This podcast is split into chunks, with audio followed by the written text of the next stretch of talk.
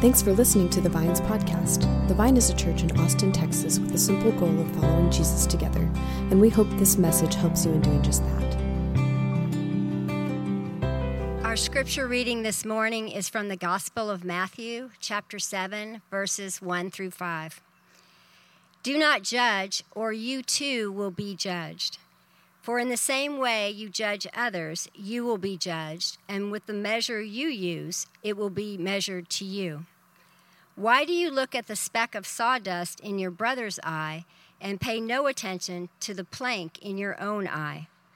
How can you say to your brother, Let me take the speck out of your eye, when all the time there is a plank in your own eye?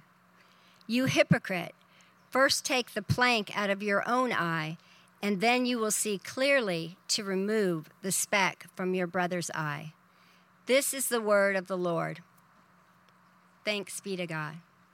This is our third week in a series called Guardrails, where we're looking at the different ways in which we hope to create and foster a certain culture that we are as a community. And if you didn't hear the first two messages, I'd really encourage you to go back and, and listen to who we hope to be as a community we're looking at these guardrails. Guardrails are statements that keep us um, on the path that we believe God has for us. And so these are values, these are statements uh, of just the culture and community we hope to be. This week, we're stepping into tricker, trickier waters, though, as we talk about how we deal with conflict. How do we handle conflict with one another? And this week's guardrail is this to keep short, direct accounts of grace. Again, as a community, we are going to keep short, direct accounts of grace. Oftentimes in our relationships, we hold accounts with one another, whether we say those words or not, we keep accounts with right doings, wrong doings, who's outperforming each other in kindness and goodness. We keep like a ledger with one another. And oftentimes, the ledger we keep is the wrongs that we of experience. We hold on to them. And quite often, they can lead towards bitterness and contention, not only in that one relationship, but within a community at large. And this guardrail is so important for the church. It's so important for us to figure out how are we going to deal with conflict with each other, especially in seasons of life like we just had. Is it just me, or was 2020 a crash course in conflict. It, did anyone else experience that? I visited with many of you. I know that you felt like you had more contention, more arguments, more difficulty last year, the last 12 months, than you've had in many years before that. It wasn't not only found on your social media, it was waiting for you in the news cycle. Also, it was waiting for you in relationships with your family, friends, even our church experienced a lot of conflicts. Uh, we had hard discussions around race, around our relationship with the LGBTQ community. Uh, we had a lot of difficult conversations about how we see and embrace scripture with one another. Oh, yes. And it was also during an election year while we had a pandemic. And at some point, I think we were melting snow to use for toilet water. Like this was a hard, hard year. And what I found is that many things were revealed in this last year. Issues that we, we had to deal with, those were revealed. But I think also the other thing that was revealed for me was we seem so ill prepared for challenging conversations with one another. It just, it just seems like we're not prepared as a church and as a people of what does it look like to know and to follow Jesus, to have the truth of God's word, and deal within diversity of thought and opinion with one another. We need a different way of resolving conflict. If you've ever studied animals, you will find that animals have like this innate response and this fight or flight experience. So when they experience something that is perceived as a threat, different animals have different innate responses to it. You know, a deer will dart away, a possum will play dead, a wild boar will, will charge whatever is perceived as a threat. And the funny thing is, I think that we as people were not all that different. Many of us have just innate responses of what we do when we experience conflict and contention. Many of us will deflect it, avoid it at all costs. I remember being on a trip with some friends, and each time that this other couple would get into a small little tiff, I would just act like I had fallen asleep. You know, at the dinner table, just fall asleep when they get in the argument. Uh, we have different ways. We, some of us, we armor up, we get ammo, we get prepared for, okay, when is it, when is it my turn to get my opinion on here? Some of us deflect it with humor or live in denial. I'm curious if you could even identify how, how do you respond to conflict? What's your innate response? Well, I am a recovering people pleaser myself, so conflict has always been hard for me. I hate to disappoint people. And so, I, in my therapy that I've made up for myself, I try to disappoint three people every single day you know, and sometimes it happens before I leave the house in the morning. But what I've realized is my inability to handle conflict oftentimes um, it holds back relationships to go to deeper, uh, deeper mutuality, respect, love. That there is, it's taken me a long time to realize that conflict is actually healthy. It can be healthy for us yes, it can be healthy. Conflict is not inherently bad. Now, I'm not talking about relationships of abuse or perpetual relationships of conflict. I'm talking about the conflict that is just a part of experiencing life with other people. It's just a natural byproduct of sharing life and, and seeking to what's best uh, for one another and for ourselves. And what I have found, in, as you read Scripture, what I have found over and over again is conflict is one of the primary ways that God forms us is through conflict. It's not through ease. It's not when things are going peacefully. It's actually when things get challenging and we wrestle with what we believe. We, we wrestle as a community of like, all right, all right, let's put scripture in the middle of this conversation. What, how, do, how do we perceive the right way forward? I mean, Proverbs 27 17 says it so perfectly. As iron sharpens iron, so does one person sharpen another. Now, we might all want to say, like, I want to grow, I want to develop, I want to strengthen myself as just an individual. But here it says, as iron sharpens iron. So, how does iron get sharpened? Well, usually through heat and friction. That for me sounds like conflict. But it's in the midst of that, if we do it well, if it's in the midst of that, that God sharpens and strengthens us, not only individually, but us as a community. So I actually think that conflict is one of the signs when a it's one of the signs that we as a community have stepped into real relationship because I find that we can play church for a long time. We can smile at each other, get coffee with each other, wear out pews with one another. But when we step into significant relationship, true friendship with one another, we might find that conflict will come out. When we actually share real life with one another, conflict will, will exist there. And what I believe is that many of us have a difficult time with conflict because we haven't seen many healthy models of how to do it well. Whether our family system that we grew up in or what we see in our culture in this day and age where either anything goes or we just cancel each other very quickly. Uh, we just don't have many models of what does it look like to actually be a part of a community of diversity while pursuing truth and goodness. So, in the void of models, we are going to hold up this guardrail that we as a community, we're going to keep short, direct accounts of grace. So, I know that that statement's not necessarily obvious, so I want to break it down for us. What does it mean to keep short, direct accounts of grace? Well, first, we keep short accounts. Too often in my life, I have not kept short accounts with people. Something will happen, and it'll bug me. And rather than keeping a short account, it will just linger.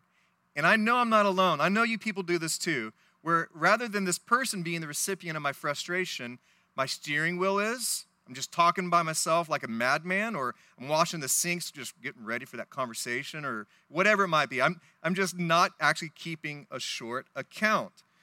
Uh, and uh, and not only that, but I just continue to avoid conflict and I avoid that person at all costs. I, I love comedian Nate Bargatze. Anyone fan of him? Um, I love his take on it where, uh, where he, he talks about when he and his wife are in a, in a deep argument and they're just not talking to each other. But the problem is they, they don't live in a mansion, you know? Like, so they're going to see each other often. And he's like, I just love it when, like, we don't time out when we're walking through the same hallway together and they're kind of like, oh, excuse me, um, pardon me. Like, they're acting like they don't know each other. It's actually funny when, when he says it. But I know that we all have done that, where we just have this ability to, uh, to avoid actually keeping a short account. Now, there's wisdom in keeping short accounts, not letting division uh, linger for a long time. And actually, find this word in Paul's letter to the church uh, in a place called uh, Ephesus. He says this in this letter he wrote to them. He said, Therefore, each of you must put off falsehood Speak truthfully to each other. Maybe falsehood is denial. Falsehood is acting like everything is okay. And here Paul is saying, put off falsehood. Speak truthfully. Be honest with your neighbor. For and I, this is so key. For we are all members of one body. The, the way that we will endure conflict, the way that we'll figure out how to do that well is when we actually believe that we belong to each other.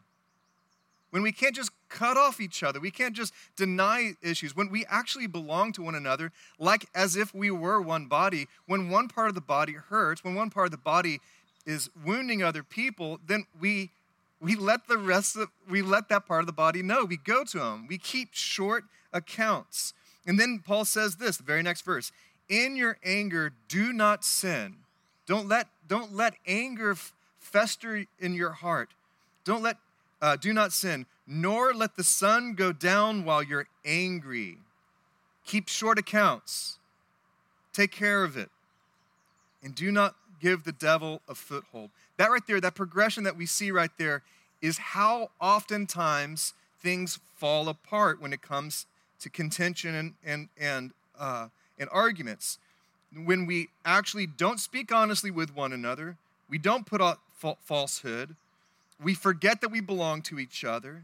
We, in our anger, we do sin. We perpetuate sin more and more, brokenness more and more. We let the sun go down while we're angry, and then the devil gets a foothold in our relationship. We know these words are true. This isn't just some ancient letter written thousands of years ago. This is my life and your life. Keep short accounts so that Bitterness does not lead to more bitterness, hurt to more hurt, anger to more anger. And if we do not, the scripture says that there is this foothold of brokenness that will be created. And this can wreak havoc in our lives and our communities. So we must learn to keep short accounts. But this idea of keeping short accounts does not mean just being rash. Doesn't mean saying whatever you want to in, the, in that moment and go, well, the pastor said I could keep short accounts, right? It's crucially important that in our conflict that we actually do the hard work of pausing and actually thinking, doing the internal work of going, what's going on inside of me? Like why why am I angry? Like letting our anger and our frustration be our teacher. Like why is this fueling something in me? In our scripture reading that uh, Luis read earlier, Jesus teaches us what we must do in keeping that short account. Jesus said this Why do you look at the speck of sawdust in your brother's eye and pay no attention to the plank? I love that. Just the imagery Jesus is doing a plank in your own eye. How can you say to your brother, again, this is family, you belong to each other. How can you say to your brother or your sister, let me take that speck out of your eye while all the time there is a plank in your own eye? It's a vivid picture. Before, before we call out some uh, something to someone else, before we keep that short account with someone else, we must consider am I, am I not seeing a plank in my own eye? The thoughts, the motivations, the feelings that need to be sifted that somehow we are so blind to. Oftentimes, emotions can flare up, and there's a plank in our own eye that we cannot perceive. Now, I had a crash course around how to have conflict uh, in my life in this season that some people might call the first year of marriage. Uh, I began to realize that uh, some of the models that I've picked up in my life were not helpful for out, how to engage in argument discussion with my spouse. And oftentimes, what would happen is we would enter into a discussion. Discussion is a church word of saying argument. When, when, Jen and I would have a discussion, somewhere along the way, I would be incited with anger and I would say things that were incredibly hurtful, things that I didn't even mean, but it sure felt good to say. I, after seeing this repeat over and over again, I go, What is going on? Why am I having to continually ask for forgiveness for saying things I didn't mean? Uh, why am I being so um, why, why am I being so aggressively emotional in these moments? And I began to think of what's causing it. Well, oftentimes there is something that would incite a lot of anger in me, and it was when Jen, in our discussion, Jen would, I would feel cut off. I'd be in the middle of making my grandiose point, and Jen would share her opinion before I had concluded my thought. As if, like, you know, like that, that's how people actually talk, right? And, and I thought to myself, why, why is this so angering to me? And I began to think about my own life. So I, when I was a young kid, I had a severe stuttering problem, really bad stuttering problem. Yet I had the same personality I have now. Um, and in group settings, oftentimes or in discussions, it would take me a really long time to get my thoughts together and for me to be actually be able to say them. And I hated when I finally got that train going for someone to cut me off. Because they, they didn't, probably didn't realize that I had been sitting on that thought for two, three minutes, hoping that there'd be a long enough window where I could actually start talking. And I began to realize that, man, there is a landmine that Jen has no clue that she's stepping on. There's a plank in my life, an emotional plank, that I just need to admit to Jen. So I got to be able to say to Jen, hey, uh, this is why I feel like I'm getting so angry. Is I really, because my own history, my own past, I hate being cut off. Could you just give me time and space to complete a thought? Uh, and she said, Of course. And guys, we haven't had an argument ever since. Thank you, thank you, thank you. Yeah, well timed laughter, by the way. Well timed laughter. When we have done the hard work of considering the planks in our life, in our hearts, in our emotions, in our minds, we exhibit humility of going, all right, so let me pause before I keep this short account. Let me pause and just consider what's going on inside of me. This is so, so difficult and so important because many of us have unresolved conflict in our life. And we need to be able to do that hard work of looking inward before we keep our short accounts. But this is our hope and our goal. This is not easy, by the way. Many of us have unresolved conflict that we would wish that could be resolved, and that other party is not wanting it to be resolved. That's okay. When we have done the hard work of looking inward, we've kept an open door for that conversation, that reconciliation take place. It feels like we have done our part and we trust God into allowing that to happen in God's timing. But it's not enough for us to keep short accounts. We also need to keep direct accounts. This is one of the most destructive habits we have oftentimes in our relationships is that we keep indirect accounts in our conflict. We don't go straight to that person. Oftentimes it's very tempting to not go straight to them but triangulate, to go someone else. Maybe we find that agreeable friend who will just just, just be on our side with us, whatever we are thinking and feeling. Maybe we can find that person and share that frustration and double down on the angst that we have. But the problem there is that the conflict has just been multiplied and no reconciliation has taken place. We do this so often, and oftentimes, yes, we do it in the church. We just use Christian language to do so. Hey, can I tell you about a situation? I'm struggling with some anger. Or we might say, uh, I'm concerned about someone. Can I talk to you about them? Can I, can I tell you? Oh, hey, I actually have a prayer request. And we just use as an opportunity just to bicker, just to uh, slander or gossip. And what's make, what makes it worse is we do it within this Christian veneer. A story goes that someone was caught gossiping and slandering someone else, and they were asked to go to the priest. The priest met with him, heard what happened, and the priest told him, I said, I actually have something for you to do to make things right. And the man said, Okay. He said, Okay, I want you to take a pillow and go to the top, follow me to the top of this tower. So they go up there, and the priest said, Okay, now rip open the pillow and lift it up here. And he did so, and feathers went through all throughout the sky. And he said, Okay, come back to me tomorrow. Met back up tomorrow, the next day. Uh, and the priest said to him, Okay, now your next task is to go and gather up all of the feathers. The point was very clear that this man realized it was impossible for him to gather all the feathers as it spread. And so this point was made abundantly clear. When we gossip, when we slander, when we do not have direct accounts, it's impossible to gather the pain, the angst, the division gather to gather again. We must keep direct accounts with one another.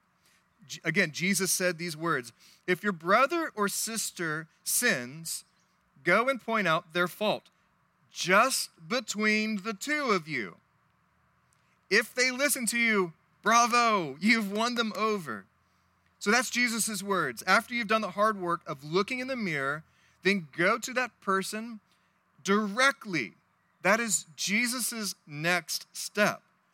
The kind of church I know I want to be a part of is where conflicts, big and small, are taken up directly. I know for me, oftentimes I have been, uh, been tempted to be a part of a triangulation where someone comes to me to try to get me to be on their side in a certain conflict without going to that other person first. And my go to line that I've said is, Man, that sounds hard. What was it like when you told this person about that? What was it like when you actually went to them directly? In Matthew 18, Jesus' model says that we cannot go to other people until we have gone directly to the person whom has sinned against us, the person whom we have experienced this conflict, this wound. It's good for us to broaden the conversation, but that is not Jesus' first step. The first step is to go to that person directly, to keep short, direct accounts with one another. But lastly, and most importantly, we keep short, direct accounts of grace.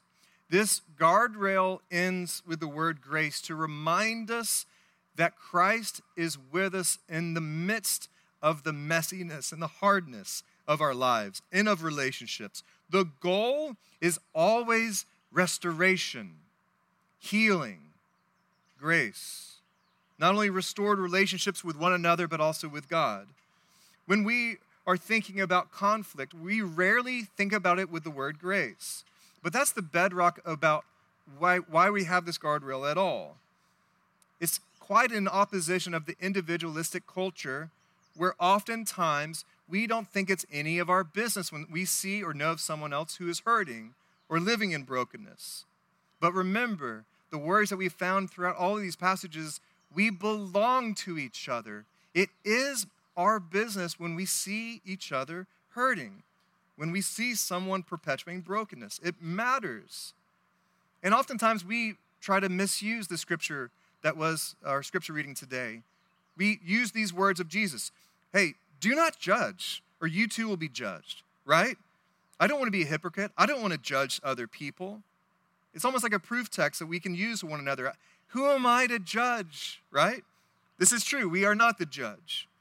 But that's not the fullness of what Jesus was saying here. Jesus went on to say, For in the same, same way you judge, you will be judged. Okay, this is true. Why do you look at the speck of sawdust in your brother's eye and not pay attention to your plank in your own eye? But listen to this. First, take the plank out of your own eye. It doesn't end there. It doesn't say, take care of yourself. It says, and then you will see clearly to remove the speck from your brother's eye. The reason why we do the hard work of looking inward in conflicts to see what part we need to own up to is that we can see clearly to extend grace to those who might have a speck in their own eyes.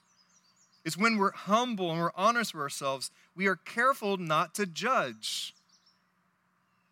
But the goal is to help each other see more clearly. And I love the way that Jesus describes what it means to bring correction what it means to bring an honest conversation to someone else. It's like removing dust from an eye. How do you do that? Do you do that from like lobbing grenades over a wall? Do you remove dust in someone else's eye by just sending an angry text message or email? No, the only way you can remove a speck in someone's eye is to actually draw close, to get close enough and tender enough, gentle enough, where you don't only point out what's been hurt, but you help them take it away. That for me sounds like restoration. That sounds like grace. Sometime back, I had a conversation with a friend. I became aware of a situation, as, and as soon as I heard about it, I just was like, dang it, this is going to be a hard one. And so uh, the night before, I didn't sleep well.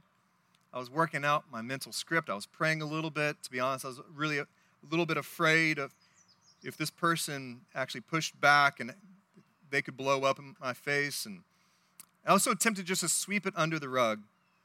So the next day, we met up for a meal, my friend and I. And uh, before the meal showed up, by the way, it's always a bad idea to have a hard conversation right before a meal. You know, like you finally get to a place you're hungry, and then all of a sudden, uh, we do oftentimes what I did, where right before the meal came, I said, "There's something I need I need to talk to you about."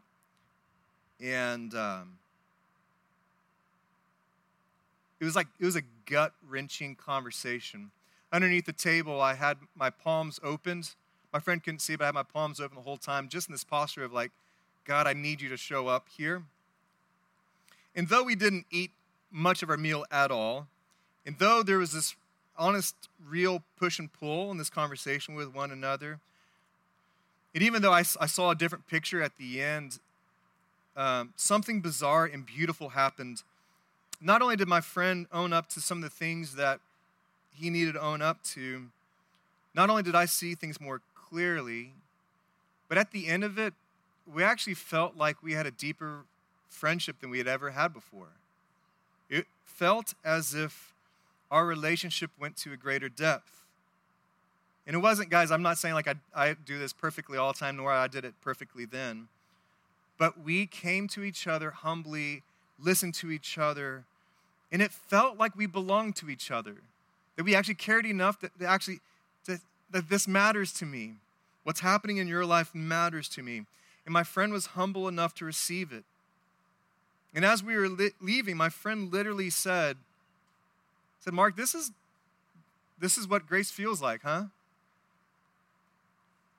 It's so tempting to sweep things under the rug, and it's so tempting to cut people off in our life. But when we come together in mutual humility and love and honesty, there's this potential for grace to be released. Now, this does not happen every time. Can I get an amen? like, it feels like a minority of times in my life where that happens. But I find when we don't do conflict well, it more, even more rarely happens. When I've seen people come to each other in humility and love with the reality that we belong to each other, Christ shows up in our midst. And I believe if we're going to be serious about following Jesus, we have to learn a new way to follow Jesus into conflict, into hard conversations, into the mess of life, because quite often it's in the very messiness of life where the seeds of renewal and grace are found. And personally, I thank God that Christ loved me enough to step into the mess of my life. I'm grateful to Christ that instead of trying to fix me from afar, that Jesus drew near. Jesus drew near to me, to you, to bring us back from our failures, to remind us of who we are, to restore us into right relationships. That is why we do this, is because we have seen what our lives can be if we experience that type of transformation from Christ. So, therefore, we're going to follow Jesus in the same way. So, Vine Community, let us keep short, direct accounts, knowing that this is a faithful act of love and grace.